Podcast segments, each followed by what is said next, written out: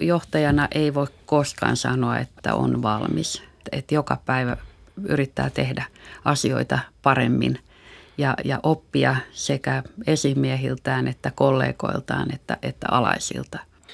Nokian renkaiden toimitusjohtaja Hille Korhonen on harvinainen suomalainen nainen, sillä hän johtaa suurta pörssiyhtiötä. Työurallaan Hille Korhonen on kaksi kertaa ollut johtotehtävissä Nokialla. Ensin matkapuhelimia valmistavan Nokian logistiikkatehtävissä ja sitten johtanut Nokian renkaita. Korhonen on luotsanut niin valtion monopoliyhtiö Alkoa kuin designistaan tunnettua Iittalaa. Hän tietää myös, miten perhe ja työ yhdistetään ja se on vaatinutkin aikatauluttamista viiden lapsen uusperheessä. Tietenkin e- ensimmäinen niin kysymys mielessä oli, että, että miten johdetaan monopoliyhtiötä ja, ja yritin sitä hahmottaa etu, etukäteen siitä näkökulmasta, että siinä on liiketoimintavastuu, operatiivisen toiminnan pyörittäminen, mutta sidosryhmä, yhteistyö ja, ja sidosryhmiin liittyvät ää, tehtävät niin vievät, vievät aika paljonkin aikaa ja ovat tärkeitä tämän toimitusjohtajan tehtävän kannalta. Tässä puhui monopoliyrityksen Alkon toimitusjohtaja Hille Korhonen ja vastapäätä istuu pörssiyhtiön toimitusjohtaja Hille Korhonen. Mikä muuttui, kun vaihdoit pörssiyhtiöstä Fiskarsista Alkoon? Niin mikä ero siinä johtajalle oli? Alko on kaikille suomalaisille tuttu yhtiö ja hyvin monella on mielestään erinomainen käsitys siitä, että millä tavalla alkoa pitäisi johtaa. Eli, eli se koko yhtiö herättää hyvin paljon mielenkiintoa, tunteita ja ehkä itselleni yllättävintä oli, oli se, että, että kuinka, kuinka näkyvä se tehtävä on. Ville Korhonen, oliko sinun lapsuuden haave se, että olisit jossain johtotehtävissä vai mitä haaveilit? Minkälaisesta työstä haaveilit? Uskon siihen, että aina ihmisillä on tiettyjä esikuvia, oli ne sitten ne esikuvat tiedostettuja tai tiedostamattomia. Itselläni esikuvana toimi isäni veli, joka oli kansainvälisissä tehtävissä insinööri. Ja usein mietin, että, että nämä, nämä tehtävät vaikuttavat todella mielenkiintoisilta. Eli tiesit jo ihan lapsena, että haluat insinööriksi? No ky- kyllä aika, aika nuoresta sanoisin. Ja se vaatii matematiikkaa, mutta jos tämän päivän keskustelua katsoo, niin viimeksi toissa päivänä oli uutispätkä siitä, että naiset tai tytöt eivät halua teknisille aloille tai eivät panosta matematiikkaan. Puhuttiinko siitä silloin, kun kävit koulua 60- ja 70-luvulla? Että oltiinko huolissaan siitä, että tytöt eivät harrasta matematiikkaa? Käytännössä se näkyi siihen aikaan niin, että matematiik- pitkän matematiikan luokilla oli vähän tyttöjä. Ja, ja kyllähän se vaati tietynlaista rohkeutta, vaikka tiesi, että että insinööriopinnot edellyttää mat, pitkää matematiikkaa, niin kyllä mä muistan käyneeni äitini kanssa paljon keskusteluja siitä, että, että no onko nyt ihan ok mennä sinne matikkaluokalle, kun siellä on vaan ne muutama, muutama tyttö. No mikä siinä arvelutti? Se, että siellä on vain ne muutama tyttö vai oliko se kynnys siinä, että tyttö ja matematiikka, pitkä matematiikka? No varmasti se liittyy, liittyy siihen, että sen ikäisenä kuitenkin on, on aina helpompi seurata muita ja tehdä asiat samalla tavalla kuin, kuin sitten poiketa, poiketa siitä, miten, miten tytöt normaalisti tekevät, tekevät ja toimivat. Nyt kun me nauhoitetaan tätä lähetystä, niin tuolla ulkona on tuommoinen kesähelle, vaikka on kevät, niin – Hille Korhonen, minkälainen, millaisia oli sun lapsuuden kesät? Mikä tulee päällimmäisenä mieleen? No, no varmaan semmoisia vahvimpia kesämuistoja on, kun, kun olin hyvin, hyvin pienestä jo vastuussa mun pikkuveljestä ja pikkuveljen kanssa sitten pyöräiltiin uimarannalle ja käytiin uimassa ja kiipeiltiin puissa ja pikkuveljelle aina, aina tapahtui ja sattui jotain ja, ja sitten meillä oli raha, rahaa lompakossa vaatehuoneessa, että aina kun tuli haava päähän, niin sitten mä lähdin, lähdin pikkuveljeen viemään sairaalaan ja ilmoitin äidille, että taas mentiin ensiapuun. että tämmöisiä kesämuistoja mulla on. Eli sä oot ollut tämmöinen toisista huolehtiva iso sisko. No, olosuhteiden pakosta kylläkin. No sitten kun sä aloitit insinööriopiskelut, niin äh, oliko siellä paljon naisia? Mähän on tehnyt vähän niin kuin tämmöistä pidemmän kaavan mukaan tätä opiskelua. Eli lukion jälkeen mietin hetken, että, että no mihin nyt sitten oikeasti haluan hakea. Ja halusin testata, että tuleeko minusta ihan oikea insinööri ja, ja menin sitten ää, ensin tähän niin kuin opistotasoiseen koulutukseen ja olin siellä puolitoista vuotta ja siellä mä olin ainoa tyttö.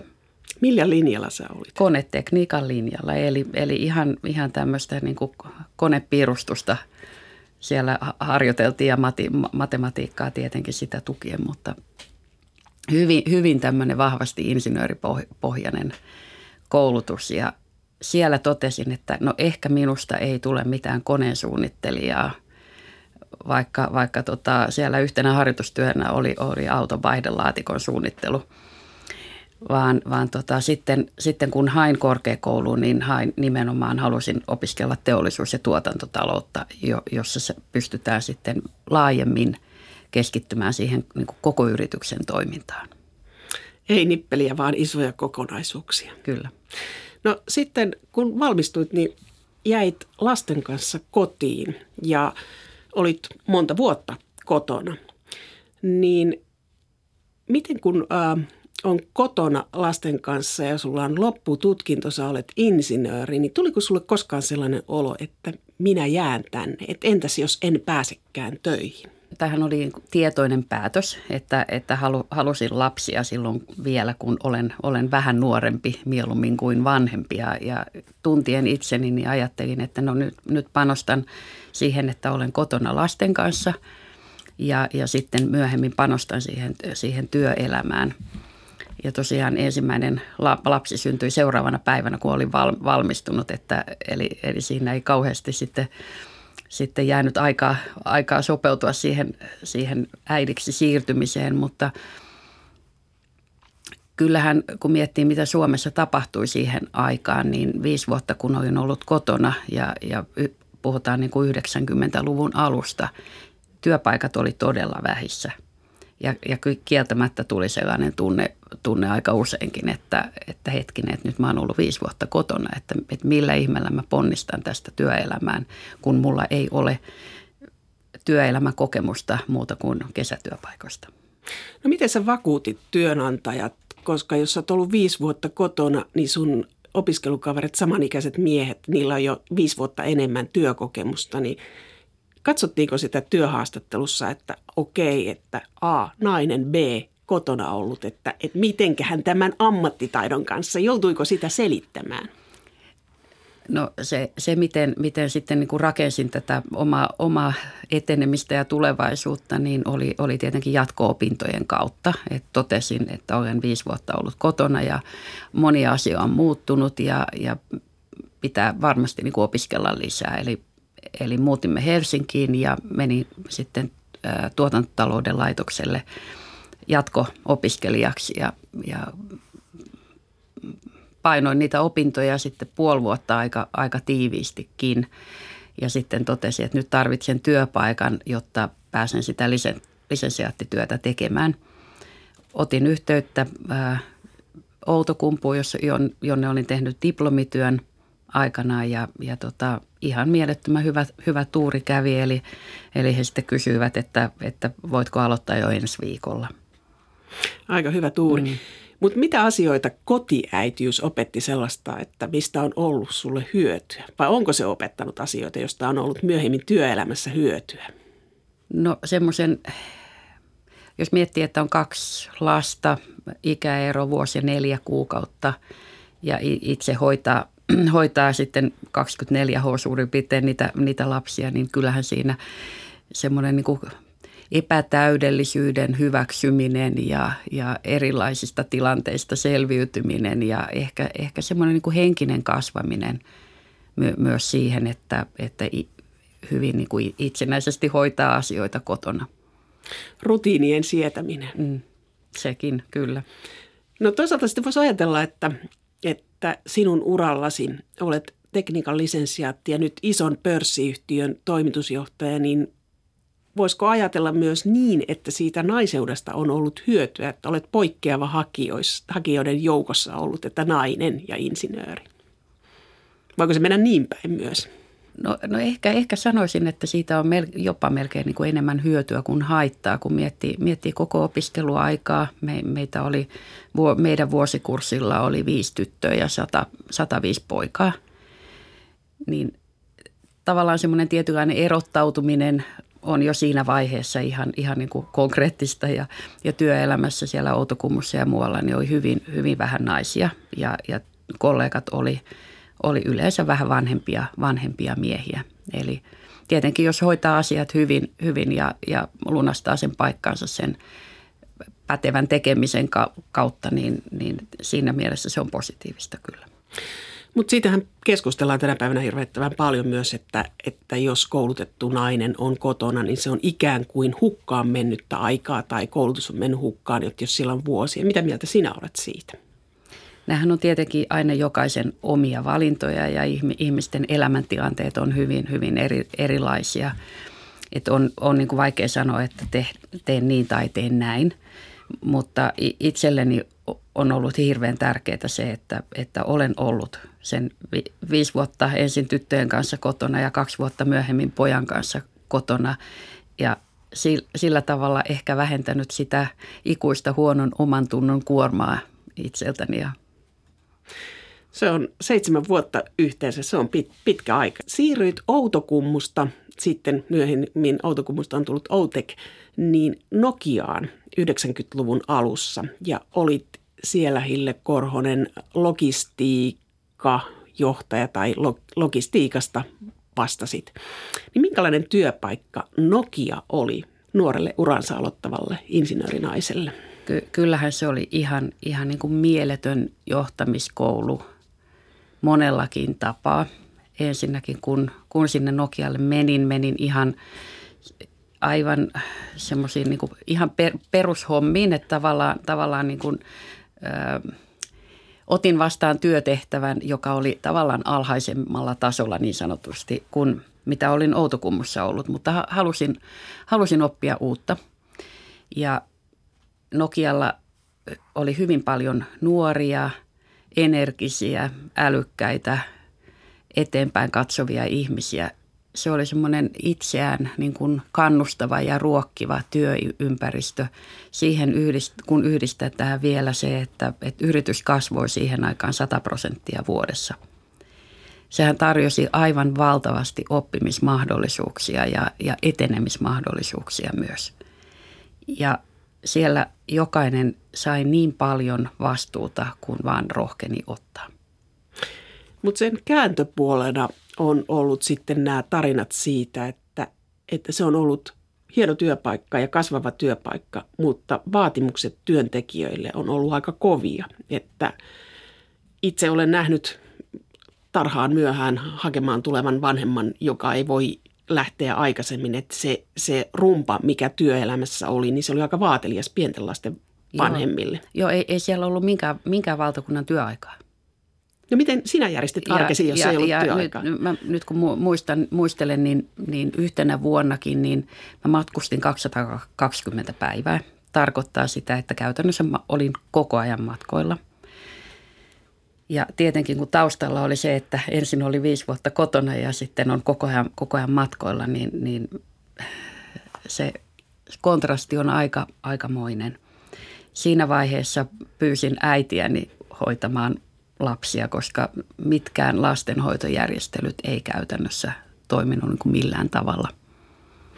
Mutta eikö se ollut aika tuhoavaa perheiden kannalta? Et kyllä se varmaan se nousu on myös hajottanut perheitä, jos ajattelee sitä, että kaikilla ei ole äitiä tai mm. turvaverkkoa tai järjestelmiä, et, et koska työaikaa ei ole. Että sen vastapuolella että hieno työpaikka ja tämmöinen nousu, mutta sitten toinen, että miten järjestät arkesi. Että siinä, siinä on aika, aika kova hinta sille työllä ollut sitten joillekin myös. Että se, se, puoli, Kyllä, se että, että on joo, puhuttu kaikki, yrityskulttuuri. Kaikki ei välttämättä niin. ole sitä pystynyt mm. niin kuin järjestämään mm. eikä, eikä hoitamaan.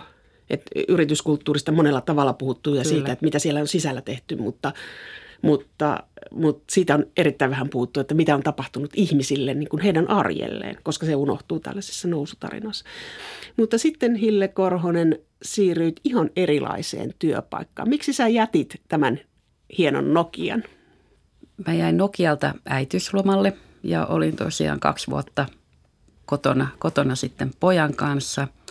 Siinä vaiheessa vanhemmat tyttäret oli jo teini, teini-ikäisiä. Sitten sain, sain äitiyslomalle puhelinsoiton, jossa entinen esimieheni kysyi minulta, että, että lähdenkö, lähdenkö Iittalaan. Ja sanoi, että, että näitä logistiikkataitoja ehkä tarvittaisiin sielläkin – ja kysyin, että minkälainen, minkälainen tehtävä. Se, se oli operatiivinen tehtävä, eli, eli siihen asti olin, olin äh, ollut kehitystehtävissä, toki niin kuin vetänyt isompiakin tiimejä ja vaativia kehitysprojekteja. Se, mitä, mitä Nokia opetti, oli, oli se, että millä tavalla asioita ja muutosta viedään eteenpäin ilman, että sul, sinulla on sellaista niin kuin formaalia vaikutusvaltaa tai hierarkian tuomaa vaikutusvaltaa – ja nyt Iittalan kohdalla kyse oli, oli hyvin peri, perinteisestä johtoryhmän roolista ja, ja koko niin kuin tuotannon, hankinnan, logistiikan veto, vetovastuusta, jossa oli, oli sitten noin tuhannen hengen organisaatio, joka oli hyvin, hyvin erilaista kuin mitä, mitä olin siihen mennessä tehnyt tietenkin. Ja kyllä mä muistan, että, että vastasin kyllä se varmasti saman tien, että olen kiinnostunut ja seuraavana päivänä mietin, että hetkinen, että mitenkäs tämmöisestä tehtävästä selvitään. Menit äh, tällaisesta teknologiayrityksestä tämmöiseen yritykseen, jonka äh, niin kuin maine oli muotoilussa, designissa ja sitten se oli vahvasti suomalainen. Ja tämä yritys sinun aikanasi kansainvälistyi, mutta sehän ei ollut kauhean helppoa.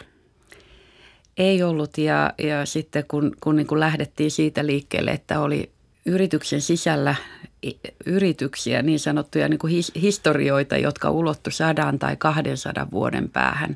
Hyvin vahva, vahva perinne ja tapa tehdä asioita, joita piti sitten hienovaraisesti pystyä modernisoimaan, nykyaikaistamaan ilman, että, että niin kuin hajotetaan ja rikotaan sitä henkeä myö, myös se työ vaati useamman tehtaan sulkemista. Eli se, siinä oli sekä saneerausta että, että kehittämistä. Eli Iittalaan kuului Arabian tehtaat, Iittalan lasitehtaat ja äh, sitten Arabia, oliko sinun aikana se, että Ruot... Arabian tehtaan toiminta Arabiassa lopetettiin? Ää, ei, ei lopetettu vasta vähän jälkeen, mutta, mutta silloin, silloin kun menin, niin ää, siellä oli Röstrandin tehdas Ruotsissa, ää, Höjan Polaris-tehdas Norjassa, äh, eli, eli Höganen Ceramic-tehdas Ruotsissa, eli oli näitä Ruotsia ja Norjan yksiköitä myös, joita sitten suljettiin. No olitko varautunut siihen, että kun menet tämmöiseen ö, yrityksen töihin, että joudut saneeraajaksi? Tiesitkö sen, että olet saneeraaja, kun otit työn vastaan? No en kyllä tiennyt. En, en tiennyt yhtään, mit, yhtään mitä odottaa. Että kyllähän se työhön perehtyminen oli, oli sitä, että piti ymmärtää, että, että, että missä mennään, mitä asioita pitää viedä eteenpäin. Ja sitten tähän ajoittui myös yrityksen myynti. Iittalahan myytiin, myytiin ja paloteltiin ja sen jälkeen se oli pääomasijoittajien omistuksessa. Ja totta kai pääomasijoittajien vaatimukset on hyvin erilaiset kuin mitä on, on sitten niin kuin pörssiyhtiön vaatimukset, että siellä, siellä kovien lukujen kautta viedään asioita eteenpäin. Eikö se ollut aika kova tehtävä? Kyllä se oli, oli rankka tehtävä. Että muistan kyllä edelleen hyvinkin, kun olin menossa sulkemaan Euroopan vanhinta posliinitehdasta, Röstrandia. Ja menin sinne tehtaalle henkilön kyydissä, joka, joka sitten matkalla kertoi minulle, kuinka hänen – vanhempansa ja hänen isovanhempansakin ovat jo olleet tehtaalla työ, töissä. Ja niistä 150 työntekijästä jäi sitten jäljelle viisi. Tuliko sinulla koskaan sellaista oloa, että mitä, miten nämä tehtaat voitaisiin pelastaa? Oliko siinä mitään mahdollisuutta siihen? Totta kai aina, aina pitää katsoa kaikki mahdollisuudet ja vaihtoehdot läpi. Ihan aina. Ja useita tehtaita niin sanotusti pelastettiinkin. Eli edelleen on, on Sorsakoskella Hakmanin tehdas, joka, joka oli, oli vähän niin kuin liip, liipasimella yhdessä vaiheessa. Ja, ja muistan, kun menin sitten sinne tehtaalle keskustelemaan koko henkilöstön kanssa siitä, että, että nämä on tavoitteet. Jos näihin tavoitteisiin päästään, niin, niin me pystytään tämä tehdas pelastamaan. Ja he, he toteuttivat ne tavoitteet. Tuliko sinulle kuinka paljon kuraa vastaan, että olet tekemässä tällaista, että olet lopettamassa näitä vanhoja yrityksiä? Tuliko henkilökunnalta tai julkisuudesta? Kyllä muistan keskustelleeni useampiakin kertoja varmasti kuningaskuluttajassakin siitä, että, että miksi jotain muumimukeja valmistetaan Taimaassa Suomen sijaan. No mitä vastasit? Kyllä siinä, siinä tavoitteena oli, oli pystyä säilyttämään työpaikkoja, yrityksen kilpailukyky niin pitkälle kuin mahdollista. Eli, eli tehdä, niitä, tehdä niitä ratkaisuja, joilla, joilla pystytään kustannustehokkaasti toimimaan ja, ja sitten samaan aikaan varmistamaan toiminnan jatkuvuus. No Iittalan jälkeen tuli Fiskars. Fiskars tosiaan osti Iittalan ja siirryi niin sanotusti yrityskaupan myötä, myötä yhtiön – Yhtiössä vaihtui toimitusjohtaja suurin piirtein samoihin aikoihin ja uusi toimitusjohtaja vaihtoi, vaihtoi käytännössä koko johtoryhmän ja pyysi sitten minua ottamaan vastuulleni koko niin kuin Fiskarsin sitten tämän vastaavan operations-tehtävän, eli, eli te, tuotannon, hankinnan ja logistiikan johtamisen globaalisti – kysyin häneltä, että mitä, mitä tämä tehtävä pitää sisällään. Ja hän sanoi, että hänellä ei ole harmaita aavistustakaan, että kuinka, kuinka paljon niitä tehtaita on tai logistiikkayksiköitä tai, tai tuotteita, että, että, että se, on, se on sun tehtävä selvittää. Aika monen kannustus, en tiedä mihin tulet, en tiedä mitä on. Kyllä, tämä, tämä, näin se käytännössä tapahtui. No paljonko niitä tehtaita sitten oli lopulta? Kyllä niitä oli aika, aika paljon, varmaan parisen kymmentä tehdasta ympäri, ympäri maailmaa, mutta, mutta tota, yhtiö oli toiminut hyvin, hyvin äh, maaohjautuvasti, eli, eli ei ollut keskitettyä johtoa, joka, joka olisi niin kuin tiennyt, että mitä missäkin oli. Ja, ja tämä oli tosiaan mulle ensimmäinen tehtävä kolme viikon aikana selvittää, selvittää ennen kuin meni hallitukselle kertomaan, että mitä aion tehdä, niin piti selvittää, että kuinka paljon oikeasti niitä tehtaita oli ja mitä aion niille tehdä. Ja Fiskars on vahva brändi, niin kuinka paljon Fiskarsin tuotteista silloin kun aloitit, niin tehtiin Suomessa? Mikä osuus prosentuaalisesti suunnilleen?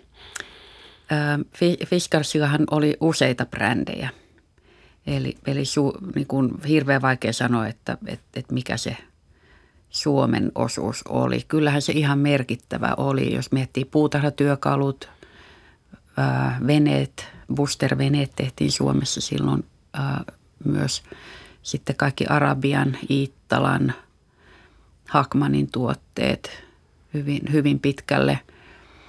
Ja sitten USAssa oli nämä Gerberin, USAn näitä armeijan veitsiä ynnä, ynnä muita, muita tämmöisiä metsästykseen liittyviä tuotteita, niin ne, ne valmistettiin Kiinassa. Että sanotaan, että USA-markkinoille niin Kiinassa valmistettiin suurin osa. Mutta mel, melko korkea pohjoismaisen tuotannon osuus. Hille Korhonen, siirryit Fiskarsista alkoon. Miksi vaihdoit työkalut ja designin viinaan? No tämä on tämmöinen pe- perinteinen, perinteinen et vastaus, että et headhunteri soitti. Ja täytyy kyllä sanoa, että en ollut alun perin siitä tehtävästä kovinkaan kiinnostunut. Miksi ei? Ö, olen näiden vuosien aikana aina tottunut viemään, viemään uudistumista eteenpäin ja, ja mulla oli vähän semmoinen pelko, pelko siinä taustalla, että valtioyhtiö – ei välttämättä ole, ole sellainen yhtiö, jossa halutaan viedä näitä uudistuksia eteenpäin. Ja, ja toki sitten kun tapasin omistajaohjauksen henkilöitä ja, ja myös sitten tulevaa esimiestä, niin, niin, niin siinä yhteydessä sitten käytiin, käytiin tätä keskustelua, että, että uudistuksia saa tehdä. Siellä oli kuitenkin päätöksiä tekemässä tai myötäilemässä on hallintoneuvosto ja poliittinen päätöksentekokoneisto, niin miltä se näytti, kun pörssiyhtiöstä menee tekemään päätöksiä valtion yhtiössä? No onhan se hyvin, hyvin erilainen ympäristö ja niitä, niitä sidosryhmiä on tosiaan aika paljonkin. Paljonko meni ajasta siihen, että lobbasi sidosryhmille sitä, että mitä halutaan itse asiassa tehdä? No kyllä varmasti puolet ajasta. Puolet ajasta poliitikkojen vakuuttamista. No ei, ei, pel, ei pelkästään poliitikkoja, vaan siellähän on myös, myös tuota, tietenkin nämä normaalit governance-rakenteet, eli, eli hallitus, eri valiokunnat ja, ja hallintoneuvosto, omistajat, ministerit. Eli, eli sitä, sitä sidosryhmäyhteistyötä kyllä, kyllä tein paljon. Hille Korhonen, olit 80-luvulla opiskelijana Alkossa joulumyyjänä. Mikä oli muuttunut?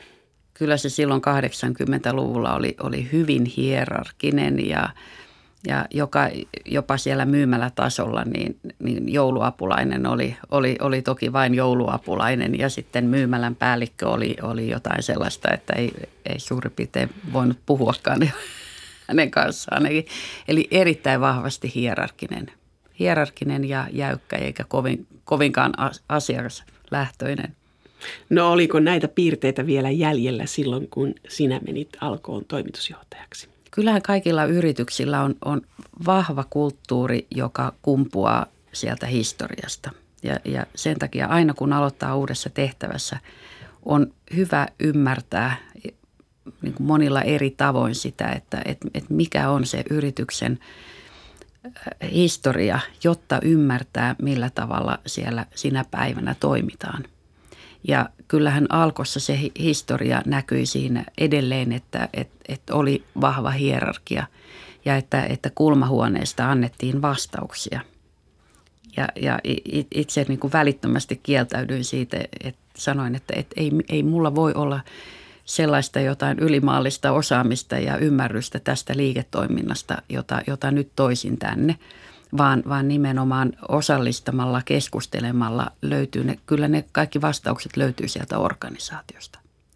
Sinähän kiersit eri puolilla ja teit lattiatason töitä, että menit myymälään myyjäksi.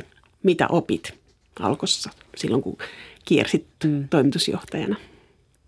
Siitä oppii ymmärtämään mitä ihmiset ajattelevat, mikä, mikä se heidän arkensa on, miten, miten ne asiakkaat käyttäytyvät, mitä, mitä asiakkaat haluavat ja tarvitsevat. Eli sekä henkilöstön että asiakkaiden näkökulma. No sit sä vaihdoit Nokian renkaisiin, niin kävitkö rengaskorjaamolla myös? No en ole vielä käynyt, vaikka olen luvannut. En kyllä usko, että, että pystyy siellä hirveästi mitään tekemään, mutta, mutta tota, asiakkaana kyllä olen, olen käynyt. Että. Ja, ja kierrän, kierrän tehtaalla juttajan ihmisten kanssa siellä. Eli siirryt valtion monopoliyhtiöstä jälleen pörssiyhtiön, kun vuosi sitten aloitit Nokian renkaissa. Miksi tämä siirto? Miksi hylkäsit monopolin ja alkoholin? No jos katsoo mun työuria taaksepäin, niin ne on keskimäärin, keskimäärin kestäneet viisi vuotta. Ja alkossahan mulla tuli täyteen neljä ja puoli, puoli vuotta, eli hyvin, hyvin lähelle se viisi vuotta. Ja, ja toki nämä tilanteet, tilanteet eivät aina tule suunnitellusti eteen ja alkossa ne tavoitteet, joita oli, oli minulle ja tälle tehtävälle asetettu, neljä ja puoli vuotta aikaisemmin, niin me oltiin, me oltiin toteutettu ne tavoitteet. Tietenkin se, että, että ne tavoitteet on saavutettu, niin sitten tulee vähän semmoinen tyhjä olokin, että no mitä sitten. Niin tämä itsekäni sattui, sattui sopivaan aikaan. Hille Korhonen, mikä on johtajana sinulla punainen lanka, joka on kulkenut läpi uran? Onko sellaista? Varmasti se on jatkuva oppiminen – että jo, johtajana ei voi koskaan sanoa, että, että on valmis. Ja, ja sitä jatkuvaa oppimista, se ei tarkoita sitä, että kerran vuodessa käydään johtaj, johtajuuskurssilla, vaan se tarkoittaa sitä, että, että joka päivä yrittää tehdä asioita paremmin ja, ja oppia sekä esimiehiltään että kollegoiltaan että, että alaisilta. Ja aina olen pyrkinyt siihen, että, että palkkaan, palkkaan ihmisiä, joiden ammattitaitoa aidosti kunnioitan ja arvostan ja jolta voin paljon itsekin oppia. Mikä on sulle johtajana ollut suurin kriisi? Varmasti suurin kriisi oli, oli tai ehkä kaksi, kaksi tämmöistä niin kuin kulminaatiopistettä. Kun menin Iittalaan ja ensimmäistä kertaa oli tosiaan se tuhannen, tuhannen henkilön johtamisvastuu.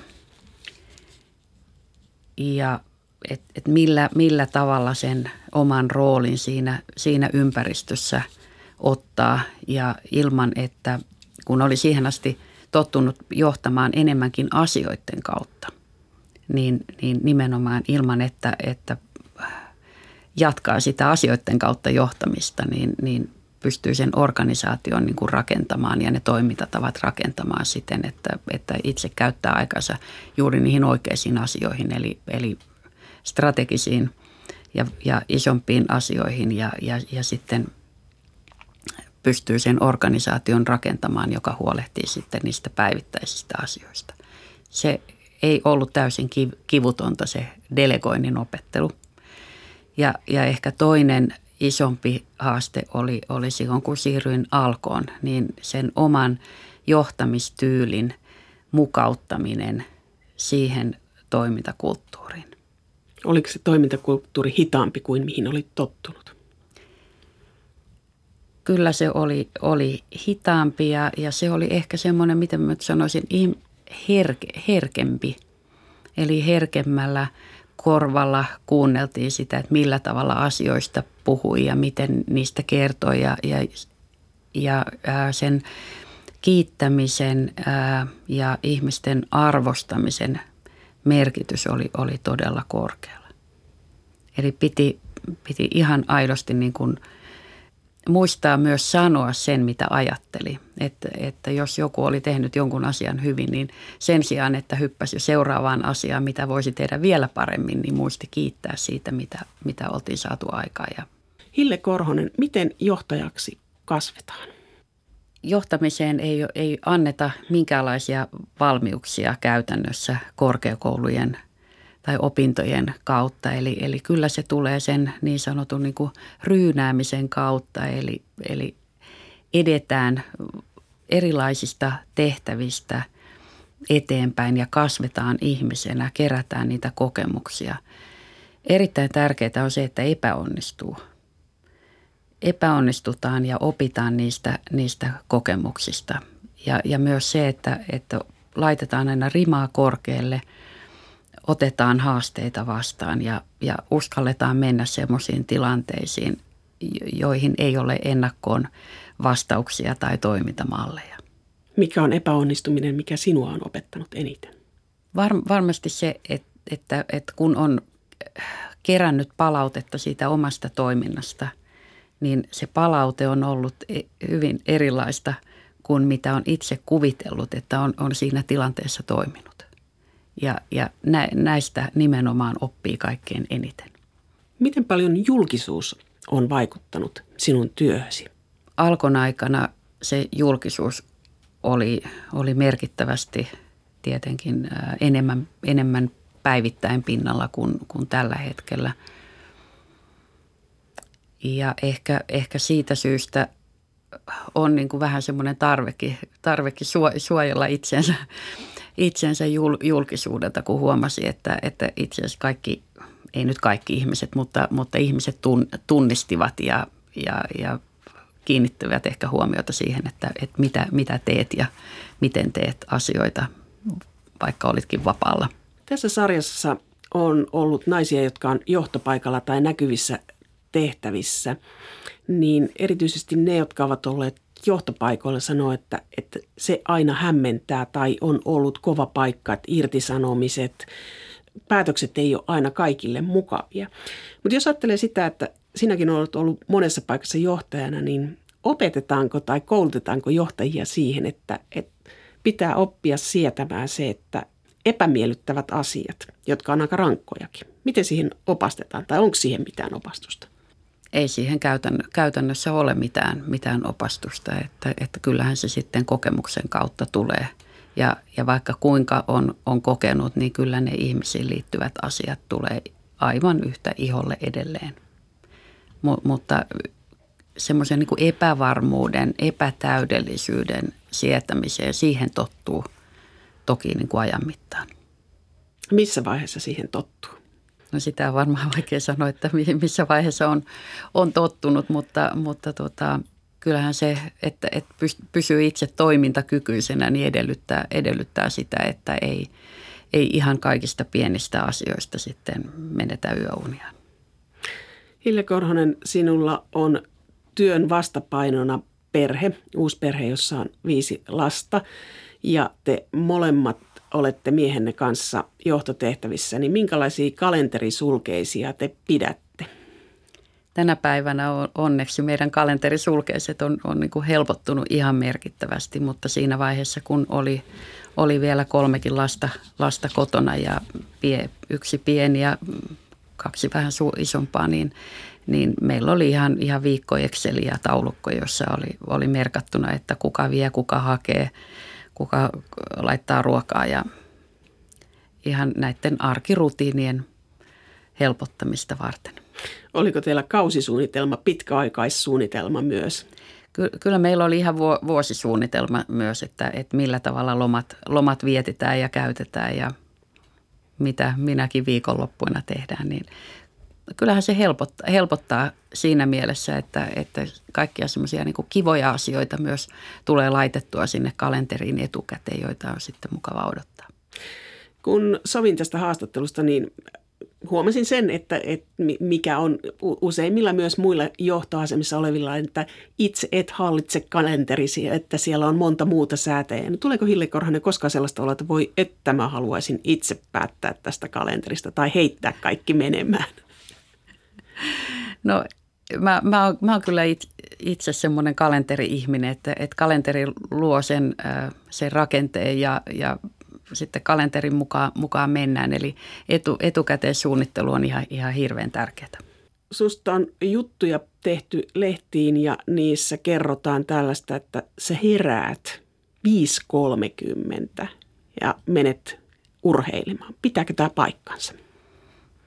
5.30 tai 6 useimmiten kyllä, kyllä herään aamulla aikaisin.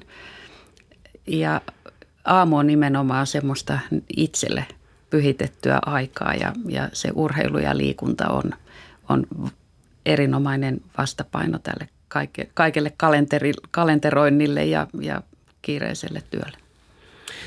No, sä olet painonnoston Suomen mestari omassa ikäluokassasi. Kuinka kauan harjoittelit tähän mestaruuteen?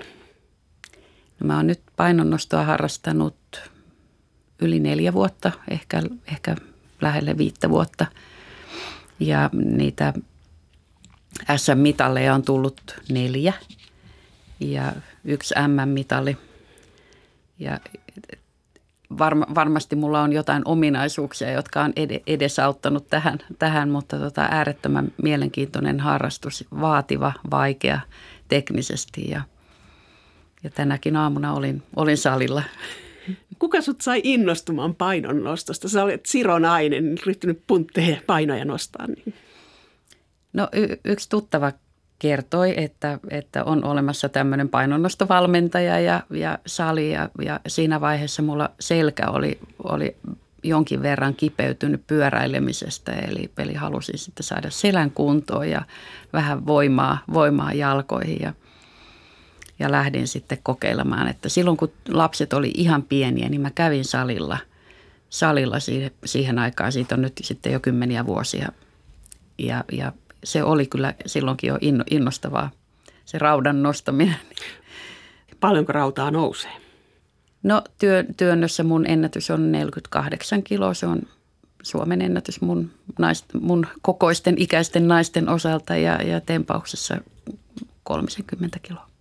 Paljonko sä käytät harjoitteluun aikaa viikoittain? Sä lähdet 5.30 sinne salille, niin käyt sä joka päivä tunnin tai kaksi? Ei, siis painonnostoharjoittelua mä oon tehnyt niin kuin kaksi kertaa viikossa pääosia ja sitten ehkä joku yksi ylimääräinen treeni viikonloppuna ja, ja nyt, nyt mä harjoittelen tätä pidemmän matka Ironmania varten, niin, niin nyt on sitten enemmän tätä pyöräilyä ja uintia ja juoksua. Ironmania, mit, miten siinä olet menestynyt? No mä oon yhden täyden matkan kisan tehnyt muutama vuosi sitten vuonna 2015 ja, ja tavoitteena on tänä vuonna tehdä toinen. Eli siinä pyöräillään, uidaan ja juostaan. juostaan. Ja pyöräilyä on? 180 kilometriä. Uintia? 3,8 kilometriä. Juoksua? Maratoni. Aika, aika kova kunto ja siihen päälle metsästys. Koska metsästys on tullut sun elämään. Tai miksi? Se on tullut mun elämään äh, 15 vuotta sitten. Ja aivan sattuman kautta, eli, eli silloin mä olin juuri aloittamassa siellä Iittalassa. Siellä järjestettiin tämmöinen Hakmanin, Hakmanin jahti, johon kutsuttiin myös naisia mukaan. Ja mä olin juuri aloittamassa siinä yhtiössä ja mä olin sitten siellä niin sanotusti ajomiehenä ajamassa niitä eläimiä liikkeelle metsästä. Ja innostuin siitä ihan valtavasti siitä nimenomaan luonnossa ja metsässä olemisesta. Ja olen sitten sen jälkeen sain mieheltäni kiväri joululahjaksi ja, ja haulikon, haulikon myöhemmin, myöhemmin. Eli sitten niitä lajeja on tullut, tullut tässä matkan varrella lisää. Se on myös erinomainen harrastus siinä mielessä, että, että, että luonnossa oleminen ja liikkuminen on aina ollut mulle, mulle läheistä niin, niin tässä tulee sitten myös enemmän sitä aktiivista luonnossa olemista mukaan. Mitä metsästät? Peuroja, hirviä, kauriita vai lintuja? Ja lintuja. Kaikkea? Kaikkea, joo. Hille Korhonen, mikä on sun unelma työelämässä vielä? Onko sulla joku semmoinen haave, jonka sä haluaisit toteuttaa? Jos miettii, miettii vaikka sitä Alkon tehtävää, siinä oli, oli selkeitä tavoitteita ja, ja kyllä, kyllähän tässä nykyisessä tehtävässäkin on, on selkeitä tavoitteita, onnistuminen siellä USA-markkinoilla ja kasvaminen Keski-Euroopan markkinoilla. Niin kyllä, ne, kyllä ne on niitä mun, mun haaveita, että, että ne, niissä asioissa päästään tavoitteisiin. Eli sun työelämähaaveet on kasvutavoitteita? Kyllä. Oletko antanut työuran neuvoja omille lapsille, että mitä kannattaa ottaa huomioon tulevaisuutta ajatellen? No näiden neuvojen antaminen on aina, aina hyvin, hyvin haastavaa. Ja kyllä mullakin lapset monta kertaa niin kuin sanoi, että, että tota, kun he on tätä meidän touhua katsellut, niin eivät he tällaista uraa itse, itse suunnittelee, eivät, eivätkä halua, että, että se mun neuvo on ollut, ollut se, että, että rima, rima korkealle ja kaikkeen, kaikkeen pystyy, kun vaan, vaan tekee töitä sen, sen oman tavoitteen eteen ja se oma tavoite pitää tulla sieltä omasta sydämestä. Mikä lapsia häiritsee siinä, että kun on teidän elämää katsonut, niin tällaista elämää ei halua? Mikä siinä on? Va- varmasti se työn ja vapaa-ajan häilyvä rajapinta. Mistä Hillekka Vorhonen olet joutunut luopumaan työn takia? Mikä hinta sillä työllä on ollut?